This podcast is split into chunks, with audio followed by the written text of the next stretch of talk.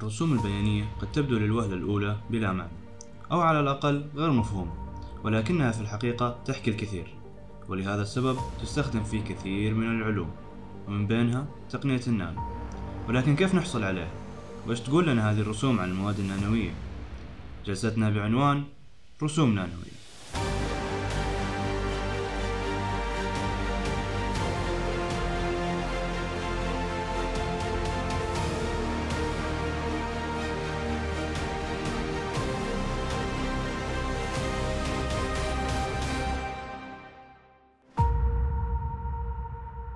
مساكم الله بالخير وحياكم في بودكاست نانوي. معكم مالك الهليس ومعي صالح الدلقان أهلا وسهلا. في الجلسة الماضية تكلمنا عن الأجهزة التي تستخدم في تشخيص المواد النانوية وذكرنا من بينها المجاهر الإلكترونية اللي تنتج لنا صور أما اليوم فراح نتكلم عن الأجهزة المطيافية واللي ناتجها يكون رسوم بيانية. فإيش هي هذه الأجهزة يا صالح؟ آه في الواقع اليوم نتكلم عن جهازين اللي هو أول جهاز ال XPS وثانيا بنتكلم عن ال XRD طبعا الأسماء ممكن تكون شوي يعني غريبة لكن يعني كمبادئ عمل ما هي مرة معقدة إن أخذناها بشكل بسيط. آه، اولا عادة إحنا ما ذكرنا يعني خلينا نقول خلفية تاريخية عن الأجهزة اللي نتكلم عنها أو حتى عن أي أي موضوع تكلمنا عنه، لكن اليوم حبيت يعني يكون في نوع من الخلفية التاريخية عن ال- الجهاز اللي بنتكلم عنه اليوم. فخلينا نبدأ مع ال XPS. طيب إيش معنى XPS أول شيء؟ أول شيء XPS معناه هو اختصار ل X-ray photoelectron spectroscopy أو خلينا نقول المطيافية بالاشعه السينيه بالفوتونات والإلكترونات الاشعه السينية.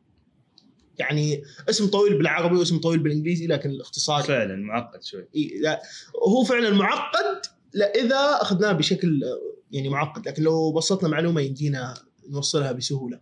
آه، ال- العلماء بدأوا العمل على ال XPS أو بدأت فكرة إنه ممكن والله إحنا نشخص المواد باستخدام باستخدام ال X-ray وال photoelectron من 1907 وهو نفس التاريخ اللي نشر أينشتاين في الورقة البحثية حقته عن التاثير الضوئي أو ال photoelectric effect وهذا كان يعني زي معضلة زمان في الفيزياء وأينشتاين حلها في هذا الوقت وبعدين بع- بعد ما نشر ورقته البحثية لحل هذا التأثير آه، جت فكره العلماء وخصوصا عالم اسمه آه، كاي سيجبان أتوقع آسف على النطق النطق لأنه العالم سويدي يعني اسمائهم صعبة شوي. إيه.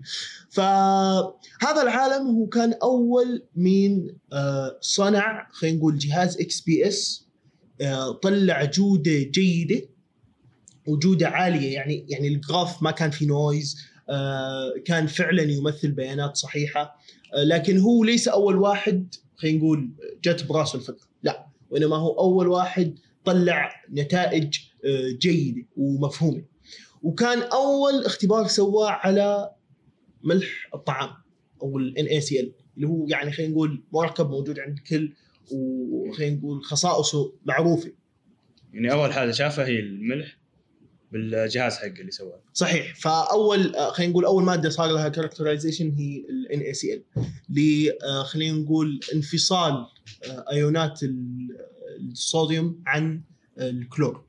فهذا الكلام كان في 1954 يعني تقريبا بعد 50 سنة من كلام أينشتاين والورقه البحثية خلينا نقول أول آه، نتائج جيدة يمكننا الاعتماد عليها يعني كنتاج علمي. يعني كل الفترة اللي قبل الفترة اللي قبلها كانت عبارة عن تطوير للجهاز تطوير ومحاولات يعني في البداية بداية نشوء الجهاز. حلو.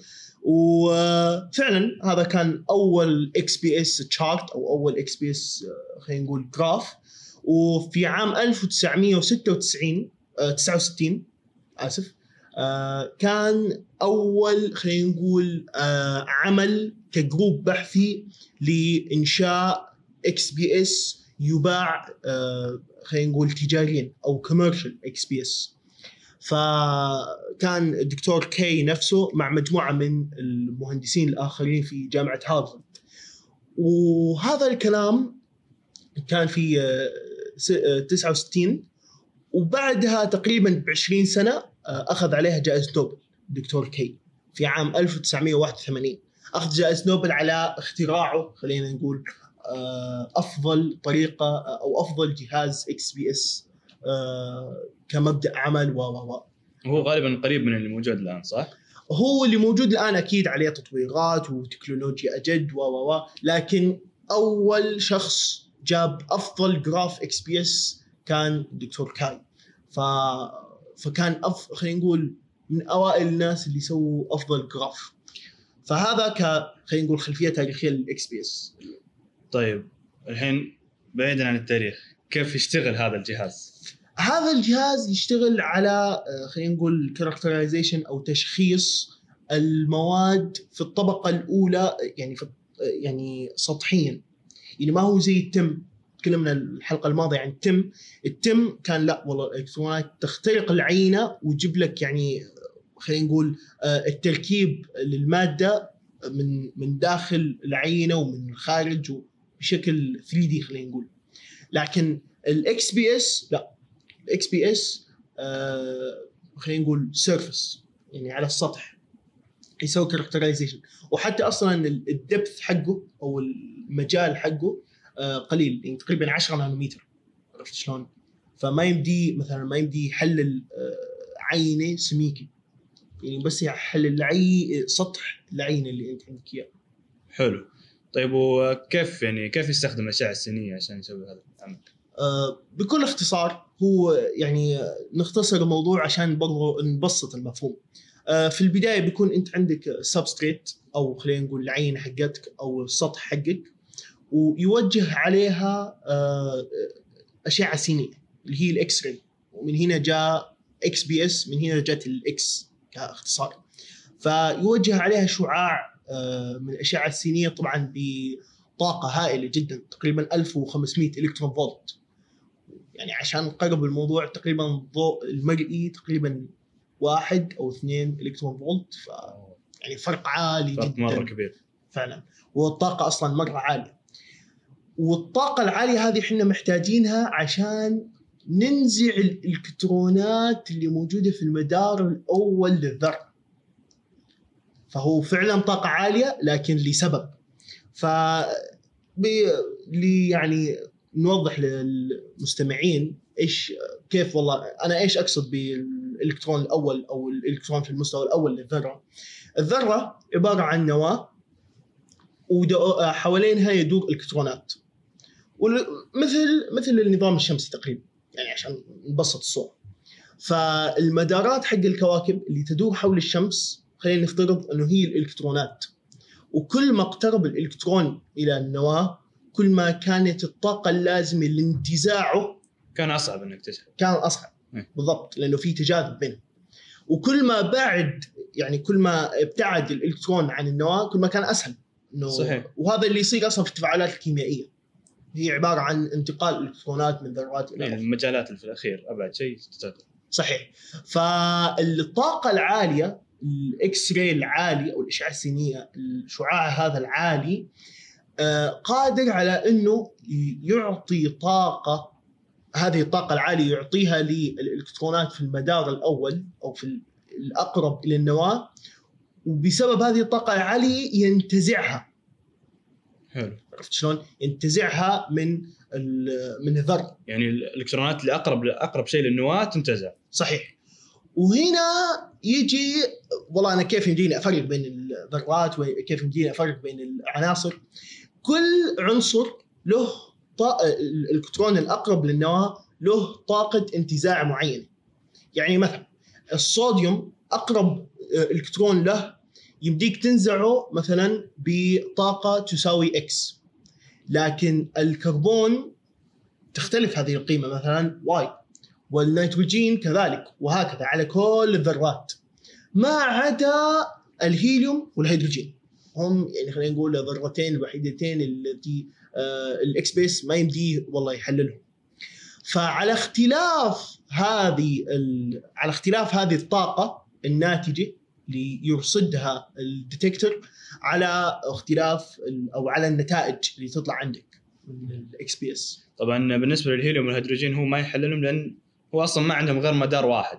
صحيح. فيعني هو يعني هو أصلا الهيليوم والهيدروجين هم أصلا في التفاعلات ممكن يكونوا بلا الكترونات حلو. كيف صح طب لما إحنا نحللهم يعني ويعطينا ال- ال graph حقنا أو الرسم البياني إيش اللي يعبرنا عن هذا الرسم البياني؟ صحيح ال graph عندنا بيكون آه بيكون محور الإكسات عليه الطاقة التي بذلت يعني مثلا بيكون عليه كم احتجنا طاقة؟ اي يعني إحنا قلنا آه، آه، الطاقة الشعاع بيكون ب 1500 إلكترون فولت. إحنا نبدأ مثلا من 500 إلكترون فولت إلى 1500 إلكترون فولت آه، كرسم. يعني 500 550 خ- 600 650 إلى 1500 ومحور الوايات بيكون عندنا الطاقة آه، طا- تسمى طاقة الانتزاع. يعني آه، أو ال binding energy اللي هو الطاقة التي آه، آه، عندها انتز أو التي احتجناها لانتزاع هذا الإلكترون الأقرب للنواه حلو. فحنا ال graph يوضح لنا والله عندي الطاقة 500 كشعاع آه، X-ray أو كأشعة سينية.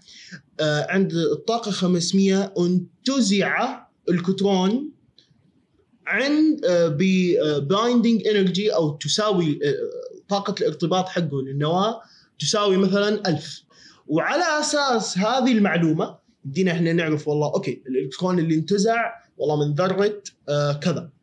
بحكم إنه بحكم إنه هذه المعلومات إحنا أصلا يمدينا نعرفها. عندنا قواعد بيانات فيها المعلومات هذه. صحيح يعني إحنا نجيب والله ال chart وندخل قاعدة أو ال graph وندخل قاعدة بيانات ومدينا نعرف والله إنه okay هذه هنا آه، مثلا آه، رابطة بين هي بين مركب وآخر. والله لا هذه أصلا فعلا عنصر هذه الالكترون من عنصر. وعلى حسب يعني. حلو. طيب إحنا اعتدنا إن نقول سلبيات الأجهزة اللي نتكلم عنها. فإيش سلبيات هذا الجهاز؟ وهو فعلا XPS أول شيء هو عبارة عن خلينا نقول destructive إيش يعني destructive يعني العينة مثلا أنت آه، بتحط عينتك. النهايه ما بيمديك والله تسترجع عينتك لأنه هذا الشعاع طاقته مم. عالية جدا. فعينتك بتخرب. شلون؟ فهذا أحد السلبيات. من السلبيات الأخرى إنه في نوع من التعقيد. يعني أنا okay قلت أوه شعاع X-ray وفي detector أو حساس ياخذ لنا الإلكترونات أو الطاقة المنتجة ويحللها. لكن في الواقع هو موضوع أصعب. أصعب مره بكثير اي أعمق من كذا. اي طبعا هو ينتج رسوم بيانية وعادة الرسوم البيانية كت- يعني صعب الفهم لو ما كان في متخصصين أو هذا صحيح صحيح. يعني آه،. خلينا نقول المختصين هم اللي يمديهم آه، يفهموا والله okay جبت جبت لهم graph هم اللي يمديهم يفهموا والله إيش يعني هذا ال graph إيش تعني هذه القمة إيش يعني هذا القاع. ولكن يعني آه، مثلا مثل ال SEM وال TEM لا SEM وال TEM وال AFM اللي تكلمنا عنهم الحلقة الماضية كلهم عبارة عن صور لو شافها أي أحد يمدي يقول wow هذا فعلا الشكل حق حبوب اللقاح والله wow هذا فعلا شكل حق كذا صحيح يعني في نوع خلينا نقول من سهولة في فهم المعلومة. فهذا بالنسبة لل XPS. ثاني جهاز عندنا اللي هو ال XRD. وإيش معنى إكس ار دي؟ إكس ار دي برضه إكس تعني آه X-ray. X-ray حلو وبرضه R تعني آه ray إيه يعني X و ray صحيح حلو. يعني أشعة سينية. و D. وال D اللي هو ال diffraction أو خلينا نقول آه، الانعكاس أو الانكسار. إيه. يعني الانكسار حق الأشعة السين صحيح.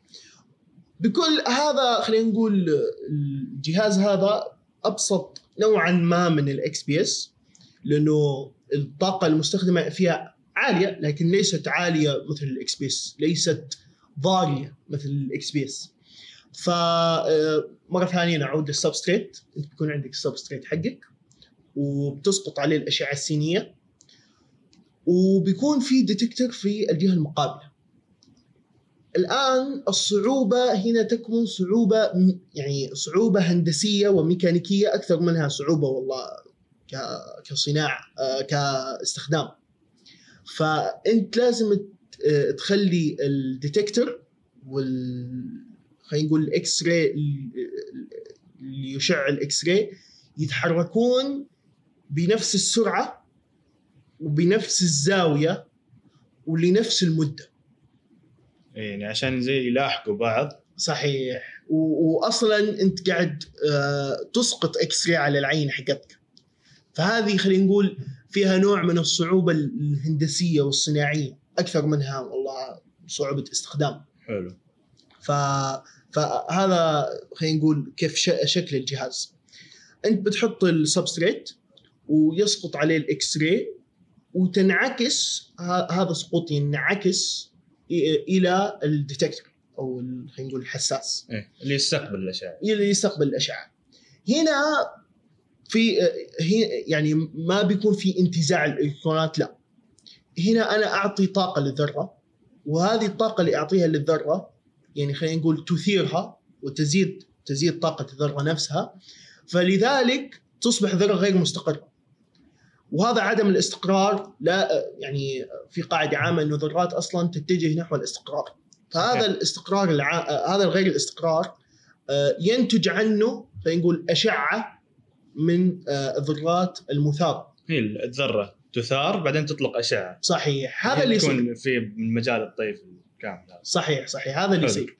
فاحنا خلينا نقول آه، نعطي طاقة للذرات عشان تثار وبعدين هي تطلق آه، شعاع أو الشعاع المقابل ويستقبل ال... ويستقبل. ال detector. بالضبط.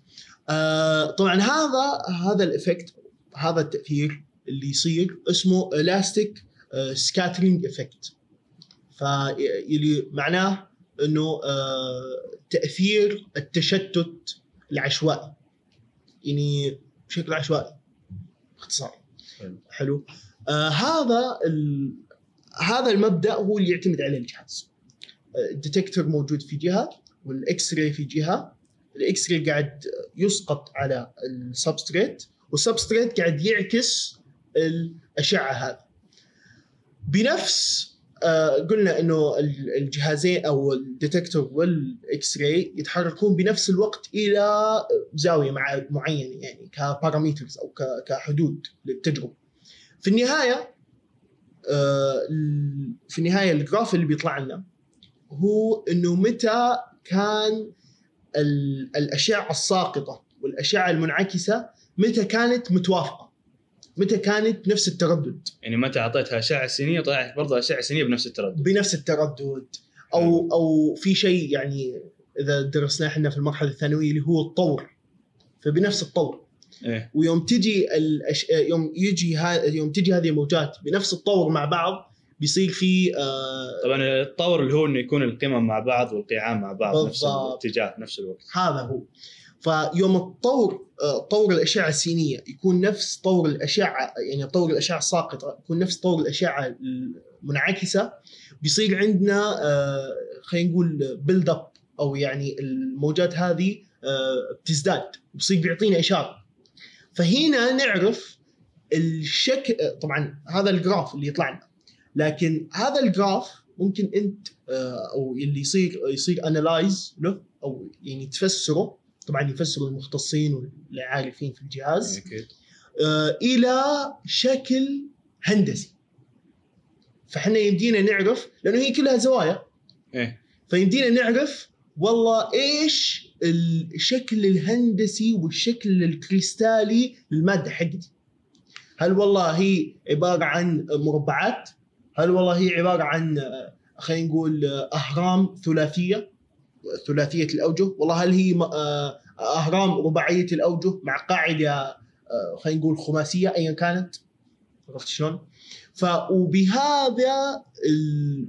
يعني بهذه النتائج قدروا العلماء إنه يحللوا الكثير من ال- العناصر وال خلينا نقول المركبات ويعرفوا أشكالها بنيتها الذرية يعرفوا بنيت بنيتها الكريستالية إيه. وعلى أساسه اكتشفوا كثير من الخصائص وكثير من خلينا نقول الأشياء اللي ممكن يستفيدوا منها باستخدام هذه المعلومات. عرفت كيف؟ أو خصوصا في مجال الجيولوجي أو علم الأرض. يعني الآن يمديك تروح تمسك أي صخر أو أي حجر رسوبي أو أو أو وتبغى تعرف إيش البنية الكريستالية حقته ليش؟ هل هو هش؟ هل هو صلب؟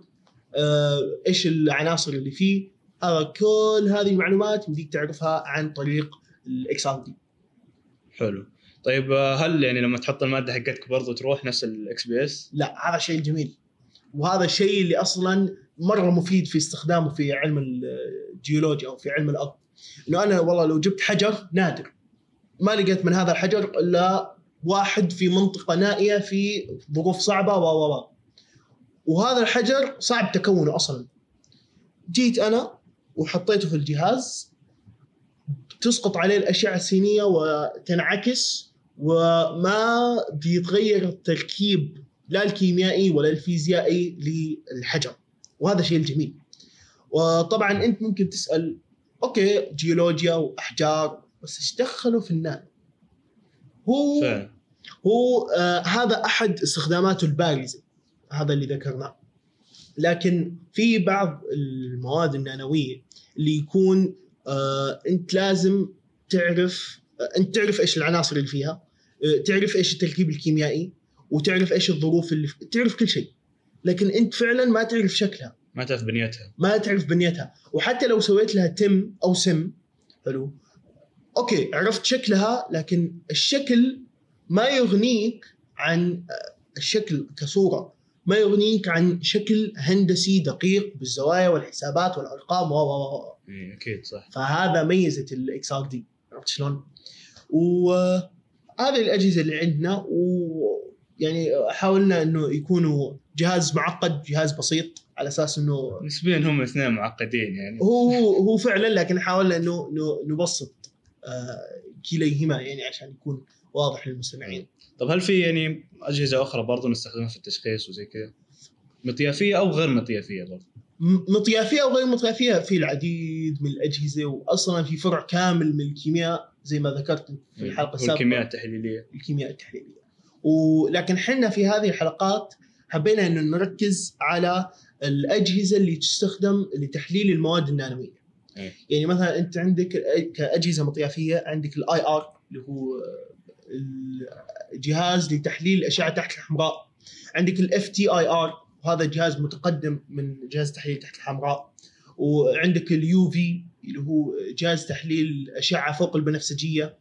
ففي أجهزة كثيرة لكن هذه للمواد الكيميائية بشكل عام ما لها علاقة بال- بالنانو. يعني ممكن تستخدم النانو ما نقول لا لكن ليست تختص بتحليل المواد النانويه هذا اللي إحنا حبينا يعني خلينا نقول نبتعد عنه ونجيب أجهزة لها علاقة بشكل خاص بعلم النانو طبعا يعني اللي يحب يستزيد إحنا بنترك لكم روابط في الوصف. اللي يحب يقرأ عن هذول الأجهزة الثانية برضو ممكن تطلعوا عليها. آه شكرا صالح كذا نكون وصلنا لنهاية حلقتنا اليوم الله يعطيك العافية أتمنى تكونوا استفدتوا واستمتعتوا وارتقبوا حلقتنا الأسبوع القادم اللي راح نتكلم فيها إن شاء الله عن تطبيقات المواد النانوية خصوصا في المجال الطبي. طبعا تقدرون تسمعون بودكاست على SoundCloud و Google Podcast و iTunes. شكرا لحسن استماعكم ومع السلامة.